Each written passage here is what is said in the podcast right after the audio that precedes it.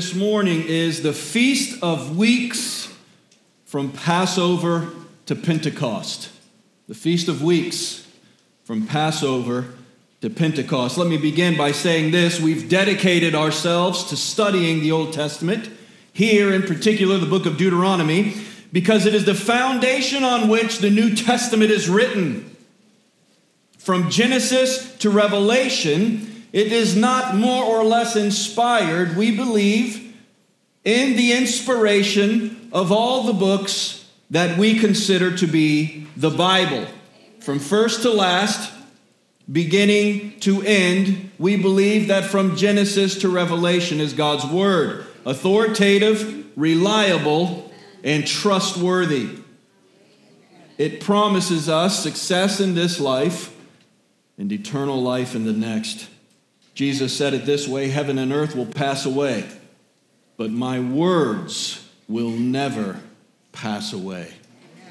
But one of the things that we're learning in this process is that although the Old and New Testaments are equally the Word of God and therefore our book, say our book,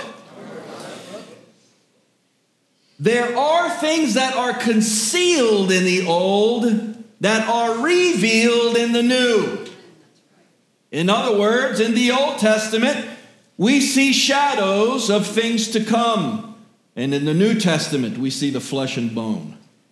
And so, as we continue our study in Deuteronomy chapter 16 this morning, having looked at the Passover last week, this week we continue to the Feast of Weeks from Passover to Pentecost. Our three points will similarly be like that of last week the origin, the practice, and the fulfillment. So, without further ado, if you're ready, say amen. amen. We'll look at our first of three this morning its origin. Its origin. Going back to chapter 16, verse 9, you shall count seven weeks, begin to count the seven weeks from the time the sickle is first put to the standing grain. Then you shall keep the feast of weeks to the Lord your God with the tribute of a freewill offering from your land, which you shall give as the Lord your God blesses you. When it comes to the origin of the Feast of Weeks, I have to say it's a bit less romantic than the origin of the Passover. Passover is steeped in historical events, amen? Passover is steeped in that wonderful deliverance and judgment of God's people from Egypt. The Feast of Weeks, however, is far more mundane. It comes after. That's kind of the origin. You count a few days, that's where the Feast of Weeks is. But it's connected, and that's something that we can't neglect to observe. And what I mean by that is this Passover was to be celebrated, which was followed by the days of unleavened bread but seven weeks later, the Feast of Weeks is to be celebrated. The two are connected. In fact, that's exactly why it's called the Feast of Weeks. The scripture tells us because it's seven weeks from Passover. And in fact, it later became known as Pentecost because when the Hebrew Old Testament was translated into the Greek Old Testament, was called the Septuagint, Leviticus chapter 23, verse 16, talks about Pentecost, 50 days from Passover. And the word for 50 in Greek is Pentecost. Leviticus chapter 23, verse 16 says, You shall count 50 days to the day after the seventh Sabbath. And when the Hebrew Old Testament was translated into the Greek, that word Pentecost was used and from that time moving forward, that word Pentecost stuck. We see it mentioned as early, however, as Exodus chapter 34. In Exodus chapter 34, God is reminding the people, reiterating, if you will, to the people his law and his expectations of them as it regards that law. And as he was going over that covenant law with his people, he says in Exodus chapter 34, and I quote, you shall observe the feast of weeks. So we have the origin settled as well as its timing, but what about its practice? Its origin and its timing is there. It's clear. No, it's not as romantic, but it is clear. Our second point, therefore, is its practice. Going back to the text that we have looked at already, I want to observe three things that we can see in this text, Deuteronomy chapter 16, verses 9 and following. So let's discuss its practice and how it was to be carried out. First, it was to include a free will offering. In regards to its practice, it was to include a free will offering. Now, a free will offering is an offering that is brought by the people of their own choice rather than an offering stipulated by the law itself. Let me say that again. A free will offering is exactly what it sounds like. It's an offering that's brought by the people of their own will, of their own volition, rather than an offering that is stipulated by the law itself. For example, in the law, God would say, bring a lamb without spot, without blemish. If you cannot afford a lamb without spot or blemish, then bring a gift of two turtle doves. Interestingly enough, that is the offering that is made for Jesus, which seems to suggest that his family was not all that well off. So, God had stipulations in His Word for the standard expectation, but also the expectation of those who were required to participate, but were not as financially successful as other participants. In this case, we're not talking about required offerings, but free will offerings. Look at the text again, if you would, please. It says, You shall count seven weeks, begin to count the seven weeks from the time the sickle is first put to the standing grain. Here it is. Then you shall keep the feast of weeks to the Lord your God with the tribute of a free will offering. And where does this free will offering come from, church? Your hand.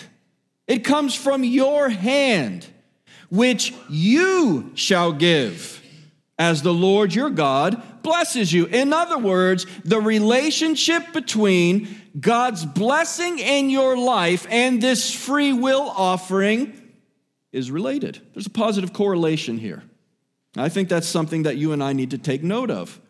But in addition to that, Deuteronomy chapter 16, verses 16 and 17, just a couple of verses down in our chapter, it says, Three times a year all your males shall appear before the Lord your God at the place that he will choose. That's a repetitive theme through these verses that we've been reading. At the Feast of Unleavened Bread, which we discussed last week, at the Feast of Weeks, which is the study we are currently engaged in, and at the Feast of Booths, which we will discuss next week. Now, get this they shall not appear before the Lord. How? Empty handed. Every man and woman shall give as he is able, or as she is able, according to the blessing of the Lord your God that he has given. Church, let's camp out here for just a quick moment and acknowledge what is conspicuous. God does not expect his people to come before him in worship with empty hands. We should come before the Lord and worship with something in our hands. It's something that correlates to the blessing that He's placed in our lives. Now, let's pivot for a second and ask ourselves this question How has God blessed me? How has God blessed me? How has God blessed me? Now that we've pivoted and asked this question, let's ask a follow up question. In view of how God has blessed me, how do I offer to Him my sacrifices? Do my sacrifices reflect His blessing? Bless the Lord, O my soul, and forget not all His benefits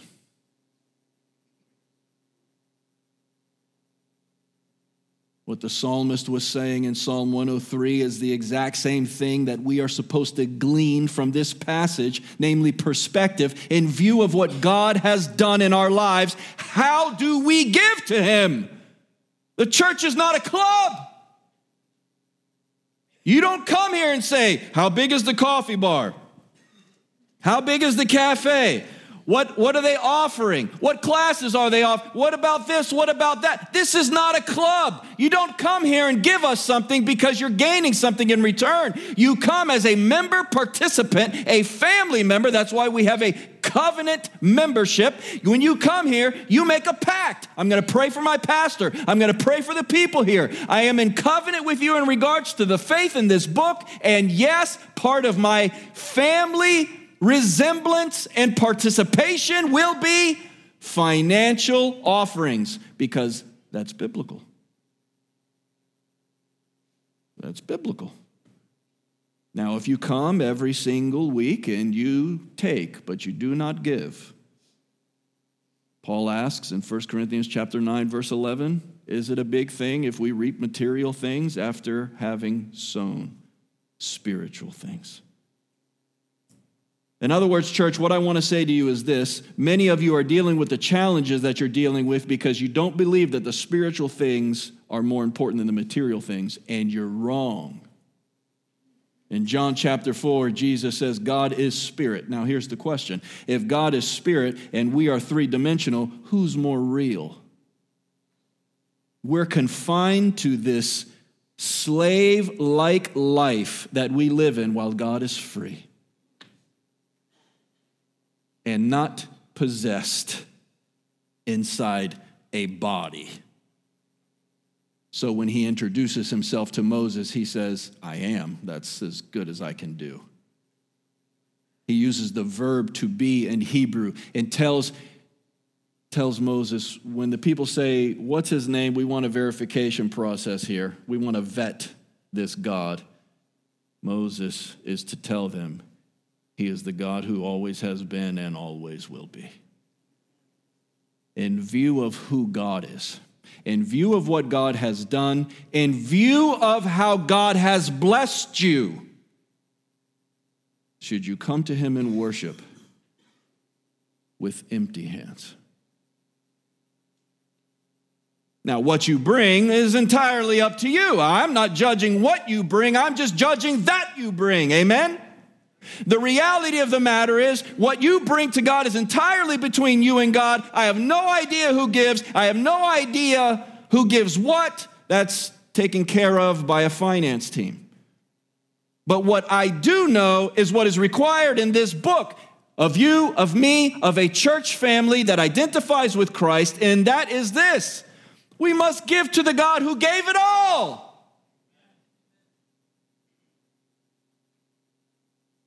So you see, first of all, we learn in regards to its practice, the Feast of Weeks requires a free will offering. Give what you will, but by the love of God, give. Second, it was to include worship with family and friends. Look again at the text. It says in verse 11, and you shall rejoice. What's the word?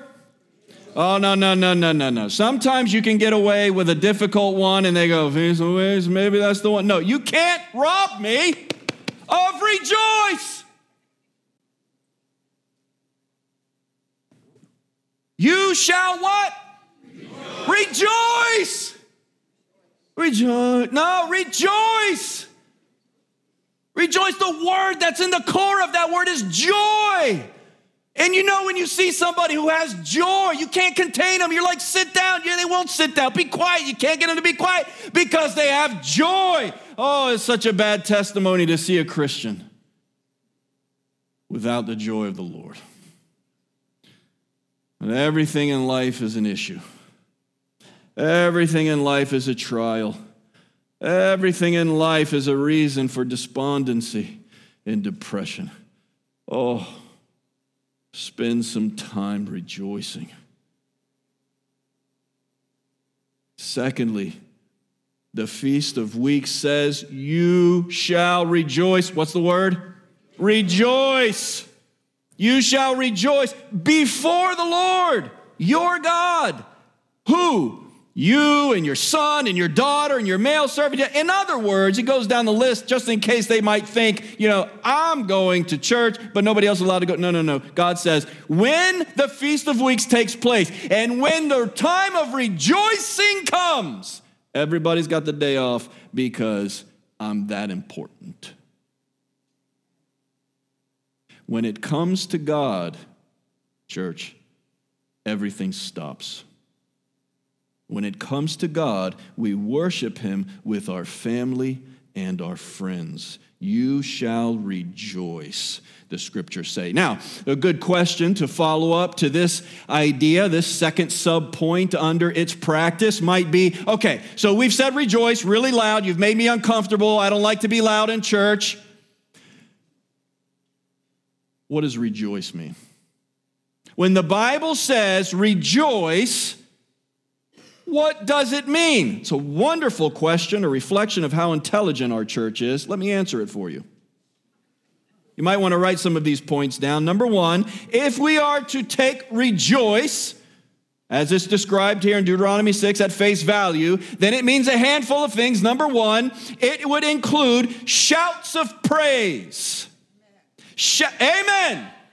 Shouts of praise. So, so Psalm 20, verse 5 says, May we shout for joy over your salvation. May we shout for joy over your salvation. Now, I know some of you were born and, and you were raised on the Bible, and you went through adolescence on the Bible, and you went through young adulthood on the Bible, and now you're an adult in the Bible, and you've only sinned like twice in your whole life. So this won't apply to you but for the rest of us sinners who are redeemed by the grace of God. Amen? Amen. Shouts of joy. Shouts of joy mean something.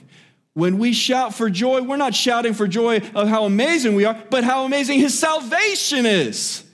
Now, now, free will offering, right? First sub point, free will offering. It's, it's what we're giving. Secondly, we're worshiping with family friends. If it is a correlation between what God has done for us and the rejoicing that we're doing, are we mumbling this rejoicing or are we mumbling this shout or are we saying, God, no one is like you and no one has done in my life what you have done. And I know it. That's what I'm saying. Not that you're curious, not that you're wondering, but that you know and that everybody around you knows that you have a relationship with the God who saves. And sometimes, you know, we're Baptists. You know, our Pentecostal cousins put us to shame on this regard. And I think sometimes in the doctrine of the Trinity, God the Father, God the Son, and God the Holy Spirit, we're so afraid that somebody's going to roll down our aisle or stand up and start mumbling in some false language that's not reflected by biblical accuracy. Let me tell you something. I'm your pastor. You don't need to fret about that. If that happens, I'll handle it. Don't be quiet because of somebody else's foolishness. You owe your God praise. Well, I don't want somebody to think something of me. Let them think. Amen. Your God wants you to shout for joy. Your God wants you to demonstrate to Him from your head and your heart if you really believe what you say you believe. Secondly, it includes musical instruments. Psalm 150, verses 3, 4, and 5. Praise him with trumpet sound. Praise him with lute and harp. Praise him with tambourine and dance. Dance. That's got to be a bad translation. Praise him with strings and pipe. Praise him with sounding cymbals. Praise him with loud clashing cymbals. Oh, we've got conflicts like crazy in this verse, don't we? Well, we'll start from the bottom and work our way up. It's too loud. Oh, no, the scripture says it needs to be loud. It needs to be loud because we're not whispering joy. What are we doing? We're shouting joy. We're shouting joy. We're clashing cymbals. Now, I understand we're not at a concert, but there needs to be volume. There needs to be instruments to give the people of God something with which to sing in harmony to the praise of his name, and it brings him joy. It brings God joy when his people sing his praises. By the way, there is no special Christian music. Music is sanctified and made Christian by the lyrical content. So there may be different instruments, there may be more, there may be less, but one thing we can say is that music is not Christian unless the lyrical content honors Christ. I want to say something about dancing too. We don't dance on this campus. And that's mainly because people lack inhibitions. We have rules in place to protect people from being who they are. That sounds ugly, doesn't it? I don't mean it in an ugly way, but what I mean is this. The reason people don't associate Baptists with dancing is because they don't want people having a function on their campus and dancing in an inappropriate manner. So they say this is a church and a house of worship, not a banquet hall. We don't do dancing here. But dancing is not a sin. Dancing is biblical. You know? Dancing is biblical. And some of you, I know, you have a conflict between the way you were raised and the Spirit of God because you get the one leg going, and I see the wrestling within you, and sometimes you get the, both legs going, and you're like, stop, stop, stop right now. That's too much Holy Ghost. But, friends, how can you put your hands in your pocket and sit down in view of his salvation? Sometimes you just got to dance for the Lord. Thirdly, it includes clapping. Now, in the Hebrew, it says two and four, not on one and two. Now, our, our Brazilian connection back here, my sister Noemia and everybody back there's laughing because they know. My Brazilian connection back here, they clap on the reggaeton beat. but we're supposed to clap on the two and four. So sometimes we get going and nobody claps because like, I don't know which one to clap on. Everybody's clapping it. They just keep going. Okay. But I make a, I make a joke, but here's the reality of the matter.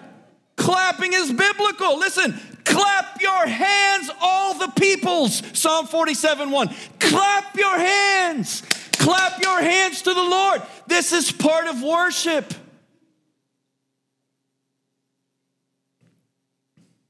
Fourthly, it includes raising of hands.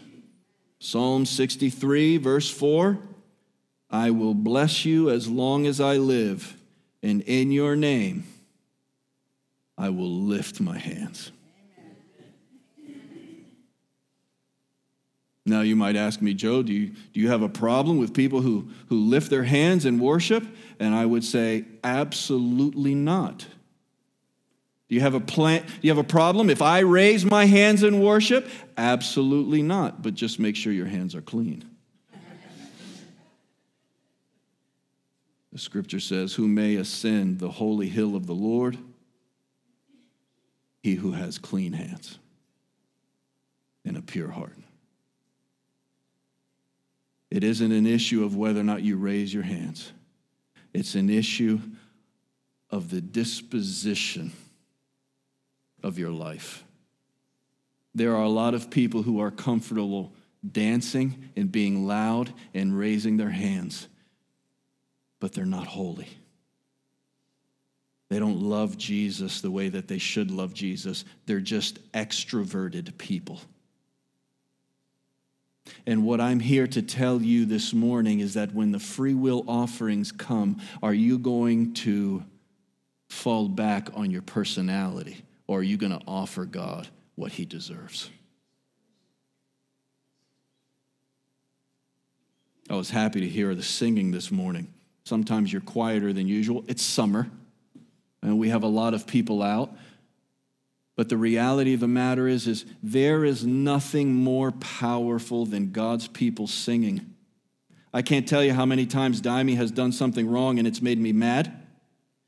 And I've come to church and then I'm less mad after we sing. That was a joke, by the way. She's, we had a small family emergency this morning, so Daimi and Sarah are not here, so she'll, she'll probably ride me about that later. But my point at that failed joke was this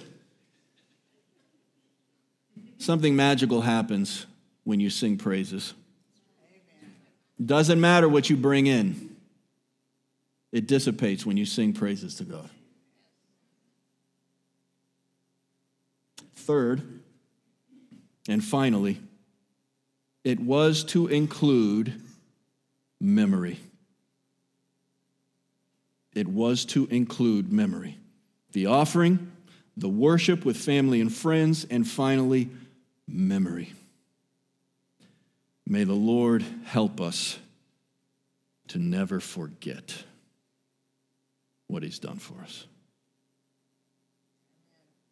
I don't know about you, but when I read this verse 12, you shall remember that you were.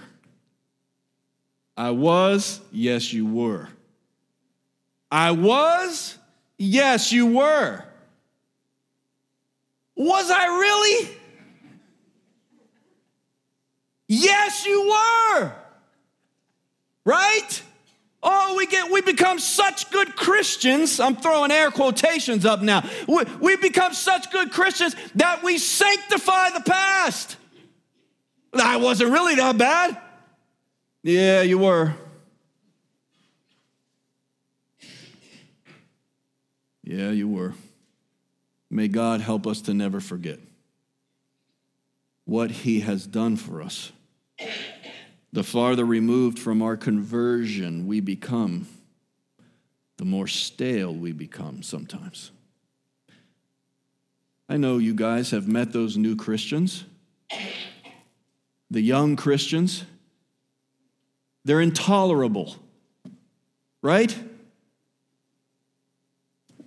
Did you know there's a Gospel of John? Did you know that Jesus says, I'm the bread of life? They're t- everything is new to them, and they're so excited about it. They're like, Have you read this book? Yes, dude, a lot. No, no, no. Have you read this book? And it's because of the newness and the excitement of the fact that their salvation is from what they knew they were. But there's something different now. They are something different now. They weren't gods and now they are. They were dead and now they are alive. They were living in darkness and now they are children of light. And we forget when we are so far removed from our conversion how special it is to be an adopted child of God. And we can't forget, church. We can't forget. We can't afford to forget. He's called us to push back darkness and live as stars shining bright in a dark world. That's Paul in Philippians 2. And far be it from us that the farther we are from our conversion, the staler we become. Let's challenge each other to think more like this. Rather than the farther I get from my conversion, the staler I become, the closer I get to glory, the more excited I become.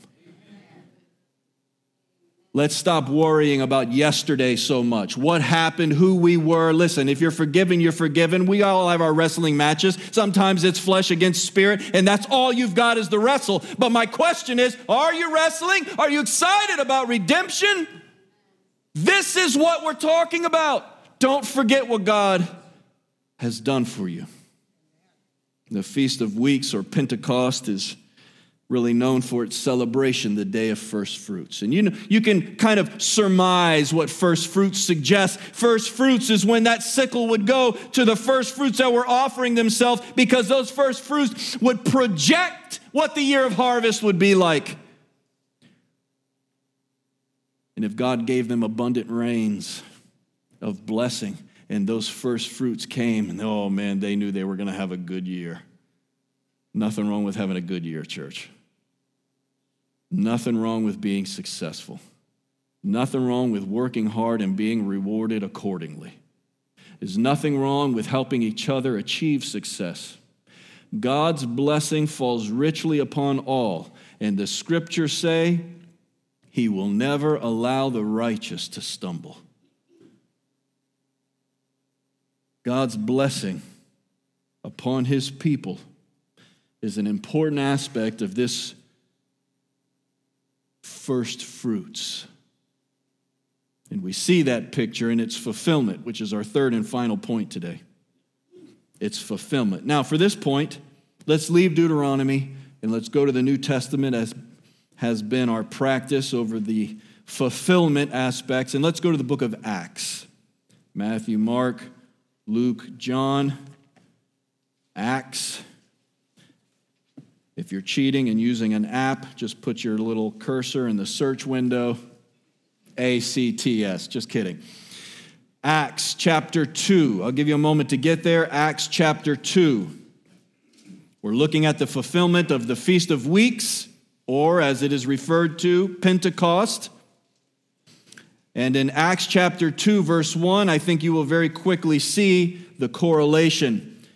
When the day of Pentecost arrived, they, that is to say, the disciples and the followers of Jesus, were all together in one place. And suddenly there came from heaven a sound like a mighty rushing wind, and it filled the entire house where they were sitting. And divided tongues as of fire. Now, it doesn't say tongues came down, it says it was like tongues as of fire appeared to them and rested on each of them, and they were all filled. What's the word?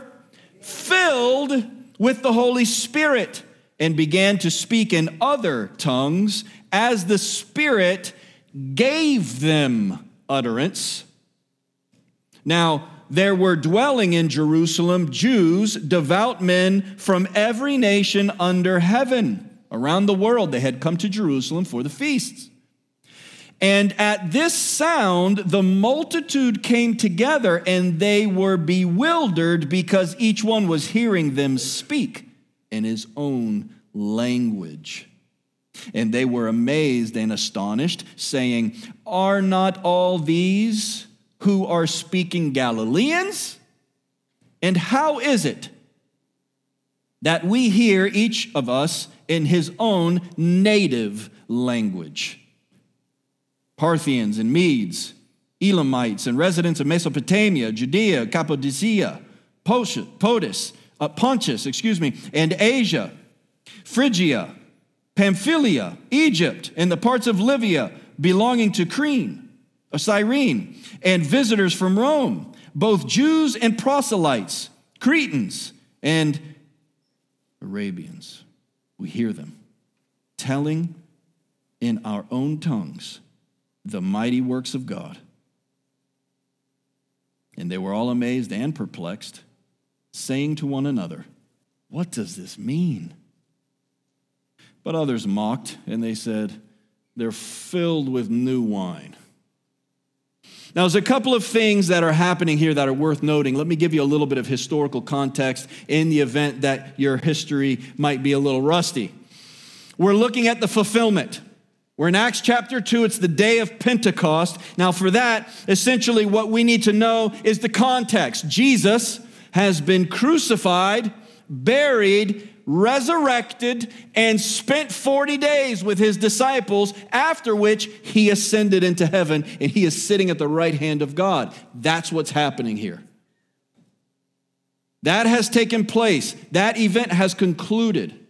Now it's just the disciples of Jesus sitting all together in one particular place. And while they are there, obviously at a place that is in proximity to the temple, the Spirit of God comes upon them in such a way that they are filled and given a capability that otherwise they would not possess. The final seal or the guarantee is going to be the work of God the Holy Spirit in the lives of his people publicly.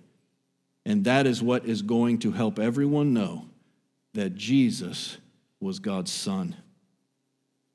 So that's the lead in to Acts chapter 2. The apostles are near the temple, the crowds are gathering. They begin to preach, but not just preach. They are preaching in languages they do not know, and the foreigners are hearing in the languages that they do. Couple of things to note. First, this was a supernatural event. Number one, this was a supernatural event. It wasn't just another feast of weeks. This was something extraordinary. This is something that God was doing above and beyond everything that had been done in the past, something that God Himself was doing in the context of a feast that was known for acknowledging first fruits. And I think what God is showing us here is that this was something that He was doing, but there were so many other things that would be done. This was foreshadowing all the wonderful works that God was about to do through His apostles, not just saving sinners, both Jew and Gentile, through His Son, but performing miracles of healing and even raising the dead to get the message out. The apostles were speaking in tongues. Now, as we go through this text, we see the word tongues. It is the Greek word glossolalia. It's a plural from glossa, and it means languages. It means discernible, learnable, spoken languages. It never is translated to mean something that is uninterpretable. In fact, Paul goes so far to say to the Corinthian church if someone, speak, someone stands up and speaks in tongues, there must be interpreters present.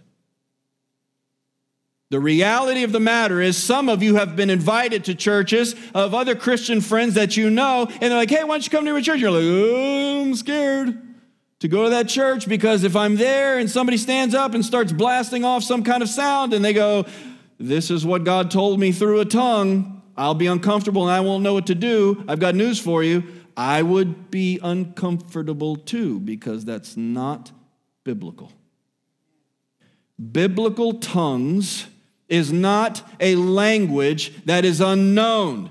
It is a language that is unknown to the speaker, but it is known around the world. In fact, this is such a point that Luke, the author of Acts, wants to make that he not only uses the word glossolalia, known languages, but later he uses the word dialectos, which is the word we get dialect from. And that is what is said when they say, We are hearing them in our native language. So not only are they speaking in a language that they do not know, but they are speaking it even according to the dialects. People from all around the world are hearing for the first time the gospel of Jesus Christ, the good news of what God has done. And the apostles are being empowered by God the Holy Spirit to preach to them in this way. New Testament scholar F.F. Bruce writes this Not only are the speaker's words partially or completely beyond their conscious control, but they are uttered in languages of which they have no command in normal circumstances. In other words, they didn't take 101 and 201 and 301 of these languages. They have no familiarity with these languages. This is a supernatural event. But not only was it a supernatural event, secondly, it was also a prophetic event. Not only was it a supernatural event, but it was also a prophetic event. Peter is filled with the Spirit. And now, this is something that happened from time to time in the book of Acts. We see that it says the apostles were filled with the Holy Spirit. Later in the book of Acts, Peter again will be filled with the Spirit. When Stephen is martyred, he is filled with the Spirit. This is something that we are called and commanded to be. We are called to be filled with the Spirit. We are called to be filled with the Spirit, but being filled with the Spirit is distinguished from being baptized in the Spirit. Being baptized in the Spirit is an initiatory rite. It's something that God does. When you are converted at conversion, it is because the Spirit of God has baptized you and regenerated you, and you place faith in Christ as your Savior. Every single Christian is baptized in God the Holy Spirit. That is not something that the Bible teaches happens later or in degrees. Bethel Church teaches that, other charismatic move, uh, movements teach that, but that's not biblical. There are no baptisms in the Spirit in the New Testament like that. Every single Christian is baptized by the Spirit, but not every Christian is filled by the Spirit. And this is where the distinction happens, not only between the two, but between what filled with the Spirit actually means. To be filled with the Spirit, church, means to be empowered by the Spirit. It means to be full of His Word, and it means to be Christ centered. So, to be baptized with the Spirit and to be filled with the Spirit are not the same thing, but if I can take a somewhat complicated theological idea and simplify it in a sentence, I'll give it to you like this you can't be filled with the Spirit if you're full of yourself. You can't be filled with the Spirit if you're full of something else. Paul says, don't be full of wine, where is excess or debauchery, but be filled, help me out, with the Spirit which indicates very clearly that if you're going down one path, you're not going to go down the other path. The mode in which we live our lives disposes us to the work of God in our lives. And that doesn't mean we are saved, aren't saved from Monday to Tuesday. That's not what, what we're talking about is the power with which we live our lives. In this case, it is not only a supernatural event, but it's a prophetic event. These men are filled with the Spirit, and when they are filled with the Spirit, look at what Peter says in chapter 2, verse 14. Peter, standing with the 11, Matthias has been added at this point. You remember that Judas Iscariot, who betrayed our Lord, he hung himself, he commits suicide. They replace him with Matthias. Peter is there with the 11. They are back to 12 in number lifted up his voice and he addressed them, men of Judea and all who dwell in Jerusalem, let this be known to you and give ear to my words. For these people are not drunk as you think, since it's only the third hour of the day. It's nine o'clock in the morning, a little early to be, a little early to be loaded. But this is what was uttered through the prophet Joel. And in the last days it shall be, God declares, that I will pour out my spirit on all flesh. Your sons and your daughters shall prophesy, and your young men shall see visions, and your old men shall dream dreams. This was a prophetic event. And it was a prophetic event not only in regards to the Feast of Weeks coming to its fulfillment, but in what the prophets like Joel or Joel, whichever you prefer, spoke by the word of the Lord that God was going to pour out his spirit in such a way that it had never been done before. Both male and female, he says sons and daughters, will prophesy, and this won't just be happening among the young, it'll be happening among the older too. So Peter starts preaching about Jesus, his death, burial, and resurrection, and he sums it up in chapter 2, verse 36. Go down just a little farther. And he says, Let all the house of Israel therefore know for certain that God has made him, that is Jesus, both Lord and Christ. This Jesus whom you crucified. That's the, that's the climax or the zenith of this message. He quotes scripture, he's full of the Spirit, and God is using him to preach this message in a variety of languages. Everybody's hearing it, and he sums it up by saying, It's about Jesus, Jesus, Jesus.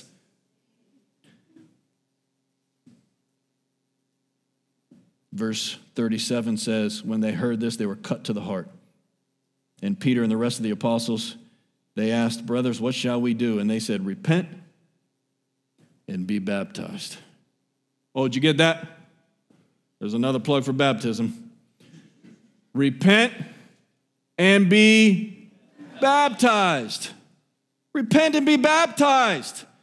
We believe in believers' baptism. In other words, believers demonstrate to the world and to other believers that they have placed their faith in Christ, died to the old way of life, and been risen by God to live the new one that He's given them. If you haven't been baptized, you got to get baptized.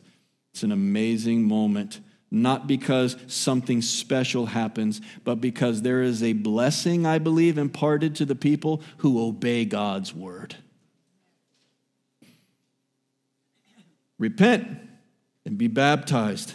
So, thirdly, under this idea of fulfillment, it's not only a supernatural event, it's not only a prophetic event, but finally, we see that it's an event that leads to a revival. It leads to a revival. Jumping down to chapter 2, verse 41. What are we going to do? He says, Repent and be baptized. And verse 41 says, So those who received his word, that is, believed in the gospel, they were what? They were baptized. I, am going to do it again. If you haven't been baptized, so those who received his word were baptized. They received the word, they believed the gospel, and they were baptized. They received the word and they were baptized. There's a chronology here. They believed and then they were baptized. And there were added that day about 3,000 souls. 3,000 souls. It's quite an event. First time out of the gates, Peter's like batting a thousand. He's like, oh, pretty good. I'm, not bad at this. 3,000 convert to Christ after his first sermon. To close, let me say this while God has done some remarkable things in the past, and while God reminds us to remember and not to forget, those things that he has done. Church, say amen if you're listening. Amen. Our God is still at work in the present. Amen. He's still healing. He's still saving. He's still delivering. He's still releasing. He's still breaking bondage chains. He's still enlightening. He's still making wise. He's still helping, guiding, and blessing. Let's not look at what God used to do and go, oh man, if only we lived in the old days. I love what God says in Isaiah 48. He says, Don't look at the old days. I'm going to do something new. We've got to remember this, church. Not 48, 43, 18. We've got to remember that the things that God did in the past might impress us, but God has not changed. He's not tired. What he did in the past, he can do again. He can do greater things, and he can still do the wonders of old in the present. Do you believe it? That's what I'm talking about. It's not about whether I believe it or whether somebody else believes it, but whether you believe it. That's what the free will offering is all about. That's what the Pentecost was all about. Bring some gifts. Which gifts? Whatever gifts you think you should bring in view of how God has blessed you.